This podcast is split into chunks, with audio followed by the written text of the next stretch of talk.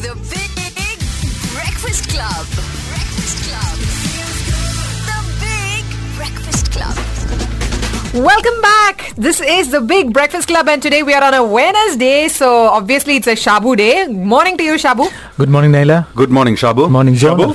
Shabu, yes. ഒരു പ്രാവശ്യം കൂടെ നമുക്ക് ഷാബുവിന് കൺഗ്രാറ്റ്സ് പറയണം. അതിനൊരു കാരണമുണ്ട്. കാര്യം? ഷാബു തന്നെ പറയട്ടെ. എന്താ ഷാബു ഷാബുവിന്റെ ഒരു ബുക്ക് ബേസ് ചെയ്തിട്ടുള്ള ഒരു വാർത്ത. അതെ അതെ അതെ. ഷാബുവിന്റെ ഷാബു കഴിഞ്ഞ പ്രാവശ്യം എഴുതിയ ഉമാപ്രേമന്റെ ജീവിതവുമായിട്ട് ബന്ധപ്പെട്ട നിലാച്ചോറ്. എന്ന് പറയുന്ന. അത് ഒരുപാട് ചോറ് വക ഉണ്ടാക്കി എന്നുള്ളതാണ്. അതാണ്, അത് കൂടുതൽ കൂടുതൽ വകയ്ക്ക് ചാൻസ് ഉണ്ടാക്കി എന്നുള്ളതാണ് ഇപ്പോൾ ഉള്ള വാർത്ത. ഇനി- ഇനിയെങ്കിലും നമുക്കൊരു പിടി ചോറ് തരുമായിരിക്കും.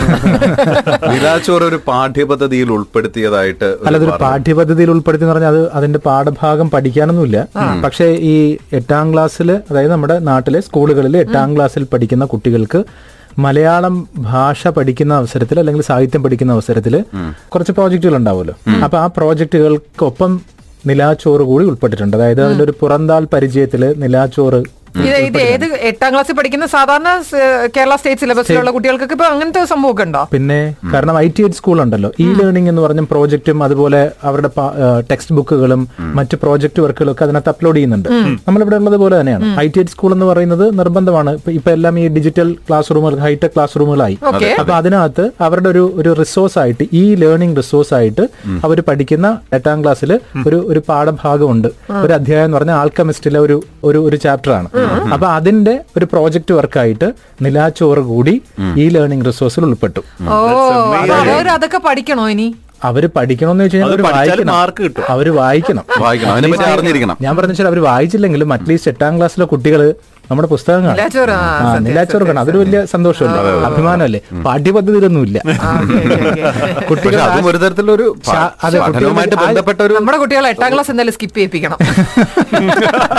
സെവൻത്ത് കണ്ട് നേരെ ഒമ്പതിലേക്ക്. ആ ശാപം കൂടി എനിക്ക് വയ്യ. കൺഗ്രാറ്റുലേഷൻസ് ടു യു യാ അടിപൊളി. പുസ്തകം എഴുതാൻ പോവാണ്. പഴഞ്ചോറുന്ന് സ്വന്തമായിട്ട് കഴിച്ചു തീർത്തോണം ഷാബു അപ്പൊ എന്തായാലും അങ്ങനെ ഭയങ്കര എന്താ പറയുക ബുക്ക് റിവ്യൂ എന്തുകൊണ്ടും പറയാൻ ഇന്ന് ഷാബുവിന് ഭയങ്കര ഒരു അർഹതയുണ്ട് ഓ സന്തോഷം. താങ്ക് യു ഓക്കെ അപ്പോഴേ നമുക്കൊരു ഒരുപാട് വർഷങ്ങൾ പഴക്കമുള്ള എന്നാൽ എന്നും എന്നും നമ്മുടെയൊക്കെ ഉള്ളിൽ നിറഞ്ഞു നിൽക്കുന്ന ഒരു പുസ്തകത്തെ കുറിച്ചാണ് പറയുന്നത് നമ്മളൊക്കെ ജനിക്കുന്നതിന് മുമ്പുള്ള ഒരു പുസ്തകമാണ്. ആയിരത്തി തൊള്ളായിരത്തി അറുപത്തിനാലിൽ എം ടി വാസുദേവൻ നായർ എഴുതിയ മഞ്ഞ് എന്ന് പറയുന്ന ഒരു പുസ്തകം. On the Big Breakfast Club. സ്വാഭാവികമായിട്ട് എല്ലാവർക്കും ഒരു ചിന്തയുണ്ടാവും തോന്നലുണ്ടാവും. എന്തുകൊണ്ട് മഞ്ഞ് ഇപ്പൊ പെട്ടെന്ന് ഇത്രയും പഴക്കമുള്ള ഒരു പുസ്തകം നമ്മൾ ഇന്ന് എടുത്തു എന്നുള്ളത്? അതിന് എന്തെങ്കിലും പ്രത്യേകിച്ച് പ്രത്യേകിച്ച് ഒരു കാര്യമില്ല. കാരണം ഒരു ക്ലാസിക് ഷാബു പുസ്തകം ചൂടല്ലേ? കുറച്ച് മഞ്ഞൊക്കെ തന്നെയാണ്. അല്ല ഒരു ക്ലാസിക് പുസ്തകം ഒന്ന് പരിചയപ്പെടുത്തണം എന്ന് വിചാരിച്ചു. ഒരുപാട് ആളുകൾ ഇപ്പോഴും വായിക്കാതെ ഉണ്ടെങ്കിൽ ഒന്ന് വായിക്കണം എന്ന് ഓർമ്മിപ്പിക്കാൻ വേണ്ടിയിട്ടാണ് Okay. മഞ്ഞ് എന്ന പുസ്തകം. ഒരു തിരുത്ത് നേരത്തെ മഞ്ഞ് എന്ന് പറയുന്ന പുസ്തകം എന്ന് പറഞ്ഞത് തിരുത്തുന്നു. കാരണം നമ്മുടെ ഒരു- ഒരു ശ്രോതാവ് നമ്മുടെ ഒരു സുഹൃത്തിനെ വിളിച്ചിട്ട് പറഞ്ഞു നിങ്ങൾ എന്തിനാ എപ്പോഴും ഈ എം ടി വാസുദേവൻ നായർ എന്ന് പറയുന്ന എഴുത്തുകാരൻ എന്ന് പറയേണ്ട കാര്യമില്ലല്ലോ. എം ടി വാസുദേവൻ നായർ എന്ന് പറഞ്ഞ പോലെ മഞ്ഞ് എന്ന് പറയുന്ന പുസ്തകം എന്ന് പറയണ്ടല്ലോ. മഞ്ഞ് എന്ന് പറയുന്നത് പറഞ്ഞ. ശരിക്കും. അപ്പൊ അതുകൊണ്ട് ഞാൻ അത് പറയാൻ വന്നിട്ട് ഞങ്ങൾ തിരുത്തി തിരുത്താൻ പറ്റില്ല. പക്ഷെ ഇപ്പൊ ഞാൻ തിരുത്തുന്നു. മഞ്ഞ് എന്ന പുസ്തകം. ഇനി അഥവാ ഭാവിയിൽ എപ്പോഴെങ്കിലും അത് പറയുകയാണെന്നുണ്ടെങ്കിൽ ദയവ് ചെയ്ത് ക്ഷമിക്കണം. ശരി Shabu coming back to the book ശരി. ഈ മഞ്ഞ് എന്ന പുസ്തകം അല്ലെങ്കിൽ നോവൽ നമ്മൾ പരിചയപ്പെടുത്താൻ ഒരു കാരണമുണ്ട്. ആയിരത്തി തൊള്ളായിരത്തി അറുപത്തിനാലിൽ എം ഡി വാസുദേവൻ നായർ എഴുതുന്ന അവസരത്തിൽ അതുവരെ ഉണ്ടായിരുന്ന നോവൽ സങ്കല്പങ്ങളെ മൊത്തത്തിൽ പൊളിച്ചെഴുതി. ഒരുപക്ഷെ മഞ്ഞെന്ന നോവൽ ഇന്ന് വായിക്കുമ്പോൾ നമ്മൾ സിനിമ കാണുന്ന ചില ഫീലിംഗ് ഉണ്ടാവും. ഇന്നത്തെ സിനിമയിൽ ഈ ഫ്ലാഷ് ബാക്ക് എന്ന് പറയുന്ന ഒരു സംവിധാനത്തിലേക്ക് നമ്മൾ പോകുന്നില്ല. പകരം ഓരോ കട്ടുകളും ഇന്നത്തെ സംഭവത്തിനോടൊപ്പം തന്നെ പഴയതും കൂടി ചേർന്ന് പോകുന്നുണ്ട്. മഞ്ഞ് ആയിരത്തി തൊള്ളായിരത്തി അറുപത്തി നാലിൽ തന്നെ ഒരുപക്ഷെ എം ഡി വാസുദേവൻ നായർ അതൊക്കെ മനസ്സിൽ കണ്ടിട്ട് എഴുതിയിട്ടുള്ള ഒരു രീതിയാണ്. വായിച്ചു നോൺ ലീനിയർ സ്റ്റൈലിൽ വന്നിരിക്കുന്ന നോവൽ വായിച്ചു നോക്കുമ്പോൾ കൃത്യമായിട്ട് അറിയാൻ പറ്റും. ഇതിനകത്ത് വിമല എന്ന് പറയുന്ന ഒരു ഒരു കഥാപാത്രമാണ്. സാധാരണഗതിയിൽ ഒരു നോവൽ തുടക്കം പിന്നെ അതിന്റെ മധ്യഭാഗത്തേക്കൊക്കെ എത്തുമ്പോഴത്തേക്ക് ഇങ്ങനെ ടെൻഷൻ അടിച്ചു കയറി ക്ലൈമാക്സ് എന്താണെന്ന് അറിയാനുള്ള ഒരു ആകാംക്ഷയിലേക്ക് എത്തും. മഞ്ഞ് ഒരു ആകാംക്ഷയും നിങ്ങളിൽ ഉണർത്തുന്നില്ല. മഞ്ഞ് പക്ഷേ നിങ്ങളിൽ എവിടെയൊക്കെയോ ഒരു ഒരു ഒരു ഒരു പ്രതീക്ഷ നൽകുന്നുണ്ട്. ആ പ്രതീക്ഷ ഇങ്ങനെ ഇങ്ങനെ ഇങ്ങനെ കൂടി കൂടി പോയി അവസാനം ഒരു ക്ലൈമാക്സിൽ എത്തുമ്പോഴും അങ്ങനെ തന്നെ നിൽക്കുകയാണ്. അല്ലാതെ നമ്മൾ ഒയ്യോ ഇങ്ങനെ സംഭവിച്ചു അങ്ങനെയൊന്നുമില്ല. അപ്പൊ തുടക്കം മുതൽ ഒടുക്കം വരെയും നമ്മളെ വേറൊരു ലോകത്തേക്ക് കൊണ്ടുപോകാൻ മഞ്ഞിന് സാധിക്കുന്നുണ്ട്. എം ഡി വാസുദേവൻ നായർ തന്നെ പറയുന്നുണ്ട്. അതായത് ഇത് ആത്മനിഷ്ഠയിൽ അധിഷ്ഠിതമായ രചനകൾ. ഈ കഥ പറച്ചിലിന്റെ സൗന്ദര്യത്തിലൊരു വേറിട്ട സങ്കല്പം അല്ലെങ്കിൽ വേറിട്ട രീതി കൊണ്ടുവരാൻ എം ടി വാസുദേവൻ നായർക്ക് സാധിച്ചിട്ടുണ്ട്. പിന്നെ ഇതിന് കഥയെ ഒരു കവിതയോട് അടുപ്പിക്കുന്ന ഒരു നൂതന സങ്കേതം മലയാള സാഹിത്യത്തിൽ അദ്ദേഹം കൊണ്ടുവന്നു. അന്ന് വരെ മലയാള സാഹിത്യത്തിൽ ഉണ്ടാകാതിരുന്ന അല്ലെങ്കിൽ പാശ്ചാത്യ ലോകത്ത് മാത്രം ഉണ്ടായിരുന്ന ഒരു സ്ട്രീം ഓഫ് കോൺഷ്യസ്നെസ് ഉണ്ട്. അതായത് ബോധധാരാ രീതി. കഥാപാത്രം ഇങ്ങനെ പറയുന്നതായിട്ട് നമുക്ക് നമ്മൾ വിചാരിക്കും സാധാരണഗതിയിൽ കഥ പറയുമ്പോഴത്തേക്ക് രണ്ട് കഥാപാത്രങ്ങൾ തമ്മിലുള്ള സംഭാഷണം അങ്ങനെയൊക്കെയാണല്ലോ കേൾക്കുക. പക്ഷെ ഇത് അങ്ങനെയല്ല. ഇത് മനസ്സ് സംസാരിക്കുകയാണ്.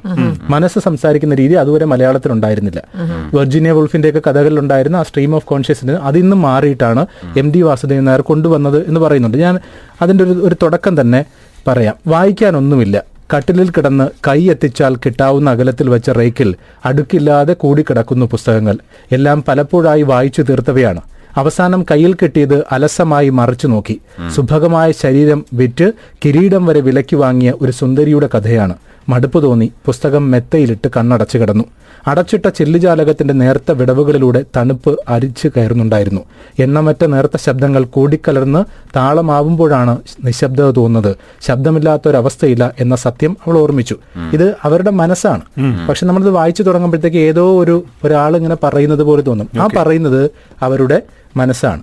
ഇതിൽ കൂടുതൽ ഭാഗവും അവരുടെ ഓർമ്മകളും അവരുടെ മനസ്സിന്റെ സംസാരം അതാണ് ബോധധാര രീതി സ്ട്രീം ഓഫ് കോൺഷ്യസ്നെസ് എന്ന് പറയുന്നത് അത് തന്നെയാണ്. അപ്പം അതിനെ ഒരു ഒരു വളരെ മനോഹരമായ അതുവരെ ഉണ്ടാകാതിരുന്ന ഗദ്യങ്ങളിൽ നിന്ന് വ്യത്യസ്തമായിട്ട് ഒരു ഒരു കവിതയുടെ ഒരു അംശമൊക്കെ ഇതിനകത്ത് കൊണ്ടുവന്നിട്ടുണ്ട്. വിമല എന്ന് പറയുന്ന ഒരു കഥാപാത്രം ഒരു സ്കൂളിലെ ടീച്ചറാണ്. അവർ നൈനിറ്റാലിലാണ്. അപ്പം നാട്ടിൽ നിന്നൊക്കെ മാറി നൈനിറ്റാലിൽ പോയി. അവിടെ സുധീർ മിശ്ര എന്ന് പറയുന്ന ഒരാളുമായി പ്രണയത്തിലായി. തന്റെ മനസ്സും ശരീരവും ഒക്കെ അദ്ദേഹത്തിന് അർപ്പിച്ചു. അദ്ദേഹം പക്ഷേ വിട്ടുപോയി പിരിഞ്ഞുപോയി. അദ്ദേഹവുമായിട്ടുള്ള അടുപ്പത്തെക്കുറിച്ച് പ്രണയത്തെക്കുറിച്ചൊക്കെ പറയുന്നുണ്ട്. അദ്ദേഹം തിരിച്ചു വരുമെന്നുള്ളൊരു കാത്തിരിപ്പിലാണ് വിമല. അതാണ് ഈ നോവൽ മുഴുവനും. അദ്ദേഹം എന്തെങ്കിലും ഒരിക്കൽ തിരിച്ചു വരും. ഇതിനകത്തുള്ള എല്ലാ കഥാപാത്രങ്ങളും അങ്ങനെ തന്നെയാണ്. ഏതെങ്കിലും ഒരു പ്രതീക്ഷയിലോ എന്തെങ്കിലും ഒരെണ്ണം ഒരു കാത്തിരിപ്പിലൊക്കെ തന്നെയാണ്. വേറൊരു കഥാപാത്രമുണ്ട് ബുദ്ധു എന്ന് പറയുന്ന ഒരു കഥാപാത്രം. ഒരു തോണിക്കാരനാണ്. ആ തോണിക്കാരൻ ചെറിയ കുട്ടിയാണ് അപ്പം അവൻ ഒരു ദിവസം ഈ തോണിയിൽ വിമല കയറുമ്പോൾ വിമലയോട് പറയുന്ന ഒരു കാര്യമുണ്ട് ഞാൻ ഒരാളെ കാത്തിരിക്കുകയാണ് അതാരെന്ന് ചോദിച്ചു കഴിഞ്ഞാൽ ഒരു വെള്ളക്കാരനെ. തന്റെ പിതാവ് ഒരു വെള്ളക്കാരനാണ് എന്ന് ബുദ്ധു പറയുന്നു. എല്ലാവരും എന്നെ കളിയാക്കുന്നത് അങ്ങനെ തന്നെയാണ്. അവന്റെ കയ്യിൽ ഒരു ഫോട്ടോഗ്രാഫർ ഉണ്ട്. എന്നോ ഒരു ടൂറിസ്റ്റ് അവിടെ വന്നിട്ട് പോയി. അപ്പോൾ അങ്ങനെ ഉണ്ടായതാണ് ബുദ്ധു. അദ്ദേഹത്തിന്റെ ഫോട്ടോ എന്റെ കയ്യിലുണ്ട്. അമ്മ പറഞ്ഞു തന്നിട്ടുള്ളതാണ്. അമ്മയുടെ കയ്യിലുണ്ടായിരുന്ന ഫോട്ടോയാണ് ഇപ്രാവശ്യം ഒരുപാട് ടൂറിസ്റ്റുകൾ വരും. വെള്ളക്കാരും ഉണ്ടാകും. അല്ലേ മേം എന്ന് ചോദിക്കുന്നുണ്ട് ബുദ്ധു. അപ്പൊ ചോദിക്കുന്നുണ്ട് നീ- നീ ചോദിക്കുന്നേ? അപ്പൊ പറഞ്ഞു ഇപ്രാവശ്യമെങ്കിലും എനിക്ക് കാണണം. അപ്പൊ ചോദിക്കും ആരെ കാണണം? എന്റെ പിതാജിയെ കാണണം. എന്ന് പറയുന്നു. അപ്പൊ അവർ ചോദിക്കുന്നുണ്ട് കാണുമ്പോൾ നീ എന്താണ് ചോദിക്കുക? എന്ത് ചോദിക്കാൻ? ഞാനൊന്നും ചോദിക്കില്ല. ഒന്ന് കാണണം അത് തന്നെ. വിമലയ്ക്ക് ചിരിക്കാനും കഴിഞ്ഞില്ല. മനസ്സിന്റെ താഴ്വരയിൽ എവിടെയോ ഒരു മഞ്ഞുകട്ട ഉരുകുന്ന അനുഭവമാണ് തോന്നിയത്. എനിക്കൊന്നും വേണ്ട ഒന്ന് കണ്ടാൽ മതി. വിഡ്ഢിയെപ്പോലെ ചിരിക്കുകയും സംസാരിക്കുകയും ചെയ്യുന്ന ഈ ചെറുക്കന് പറഞ്ഞാൽ മനസ്സിലാവുമോ? എനിക്കും ഒന്ന് കണ്ടാൽ മതി. ബുദ്ധു ഒന്നും വേണ്ട. അതായത് വിമലയും ഈ ബുദ്ധുവും തമ്മിലുള്ള കഥാപാത്രത്തിന്റെ ഏകദേശ സാമ്യം അത് തന്നെയാണ്. വിമലയും കാത്തിരിക്കുകയാണ് സുധീർ മിശ്ര എന്ന് പറയുന്ന ആളെ. ബുദ്ധുവും കാത്തിരിക്കുന്നു. സുധീർ മിശ്ര എന്ന് പറയുന്നത് തന്റെ പ്രണയിതാവാണ് കാമുകനാണ്. ബുദ്ധു കാത്തിരിക്കുന്നത് സ്വന്തം അച്ഛനെയാണ്. ഇനിയും വേറെ ചില കഥാപാത്രങ്ങളുണ്ട്. അത് കാത്തിരിക്കുന്നത് മരണത്തെ കാത്തിരിക്കുന്നവരാണ്. അങ്ങനെ കാത്തിരിപ്പ് പ്രതീക്ഷ വിരഹം പ്രണയം ഇതെല്ലാം കൂടി ചേർന്നത് തന്നെയാണ്. നോവൽ അവസാനിക്കുമ്പോൾ ഒരു ഒരു ക്ലൈമാക്സിലേക്ക് എത്തുമ്പോഴത്തേക്ക് നിറമങ്ങിയ കമ്പിക്കാലിനപ്പുറത്ത് കൽപ്പടവിൽ മൂടിക്കെട്ടി ആകാശം വീണുറങ്ങുന്ന തണുത്ത തടാകത്തിൽ നോക്കിക്കൊണ്ട് അവൾ നിന്നു. ക്ഷേത്ര പരിസരവും മണൽ വിരിച്ച മുറ്റവും മണ്ഡപവും ഒഴിഞ്ഞുകിടക്കുന്നു. മൂന്ന് പഹാടി ചെറുക്കന്മാരെ കയറ്റി തുഴഞ്ഞുവരുന്ന ബോട്ടിന്റെ അരയണ്ണത്തല തന്റെ ചുവട്ടിലേക്ക് അടുക്കുന്നത് കണ്ടപ്പോൾ അവൾ നോക്കി. മഞ്ഞ പല്ലുകൾ കാട്ടി ബുദ്ധു ചിരിക്കുന്നു അവൻ താഴെ തോണി അടുപ്പിച്ചു.